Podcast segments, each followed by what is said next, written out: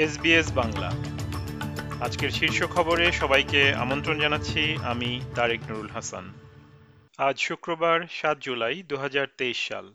অবৈধ রোবোডেট স্কিমের জন্য গঠিত রয়্যাল কমিশনের এক রিপোর্টে এর পেছনে দায়ী সরকারি কর্মচারীদের দেওয়ানি ও ফৌজদারি বিচারের মুখোমুখি করার সুপারিশ করা হয়েছে। রোবোডেটকে তারা একটি ভুলে ভরা ও নিষ্ঠুর প্রক্রিয়া হিসাবে অভিহিত করেছেন। তিন খণ্ডে জমা দেয়া প্রায় নয়শো নব্বই পৃষ্ঠার এই প্রতিবেদনে ফেডারেল সরকারের কাছে সাতান্নটি সুপারিশ করা হয়েছে। এর পাশাপাশি বিচারের মুখোমুখি করার জন্য দায়ী ব্যক্তিদের নামও সুপারিশ করা হয়েছে। তবে সিলগালা করা বলে সে নামগুলো এখনও অজানা রয়েছে।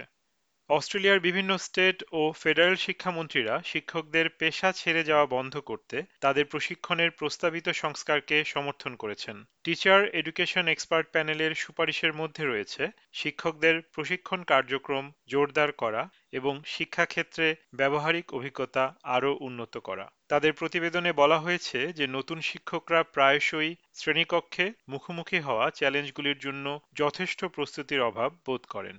পুরনো কয়লাভিত্তিক বিদ্যুৎ কেন্দ্রগুলো বন্ধ থাকায় পারমাণবিক বিদ্যুৎ নেটওয়ার্ক স্থাপনের বিষয়ে বিরোধীদের দাবি প্রত্যাখ্যান করেছে ফেডারেল সরকার।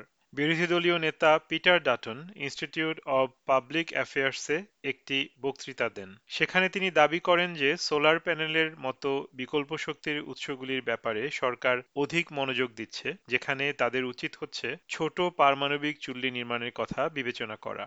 টুইটার তাদের নতুন প্রতিদ্বন্দ্বী অ্যাপ থ্রেডসের জন্য এর মূল প্রতিষ্ঠান মেটার বিরুদ্ধে আইনি ব্যবস্থা নেওয়ার হুমকি দিয়েছে বলে জানা গেছে। মার্ক জাকারবার্গকে লেখা একটি ফাঁস হওয়া চিঠিতে দেখা গেছে টুইটারের প্রতিনিধিত্বকারী একজন আইনজীবী অভিযোগ করেছেন যে মেটা টুইটারের প্রাক্তন কর্মচারীদের নিয়োগ দিয়ে অবৈধভাবে টুইটারের ট্রেড সিক্রেট এবং অন্যান্য মেধা সম্পত্তি ব্যবহার করে এই নতুন কপিকেট অ্যাপ্লিকেশন থ্রেডস তৈরি করেছে।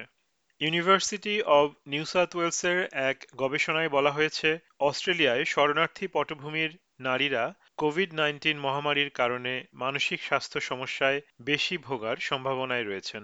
তেরোশো জন নারীর উপর করা এক জরিপে দেখা গেছে, অস্ট্রেলিয়ায় জন্মগ্রহণকারী প্রায় অর্ধেক নারী কোভিড নাইন্টিন জনিত মানসিক চাপ ও ভয়ের কথা জানালেও শরণার্থী পটভূমির নারীদের ক্ষেত্রে এই হার উল্লেখযোগ্যভাবে বেশি, যা প্রায় আটষট্টি দশমিক সাত শতাংশ।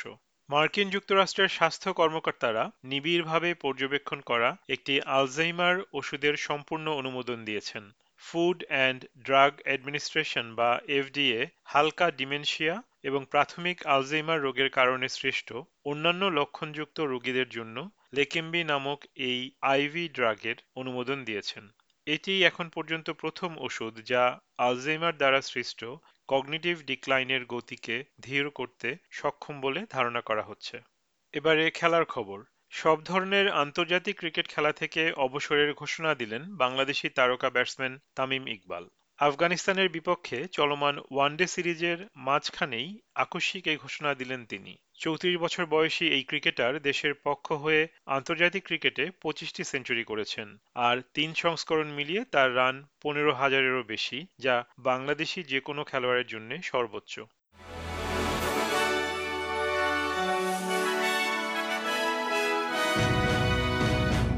শ্রোতা বন্ধুরা, এই ছিল আমাদের আজকের শীর্ষ খবর। এসবিএস বাংলার প্রতিদিনের সংবাদ নিয়ে আমাদের আরও পডকাস্ট শুনতে ভিজিট করুন SBS dot com dot slash Bangla. বিদায় নিচ্ছি, আমি তারেক নুরুল হাসান। সবাই সুস্থ থাকুন, আনন্দে থাকুন।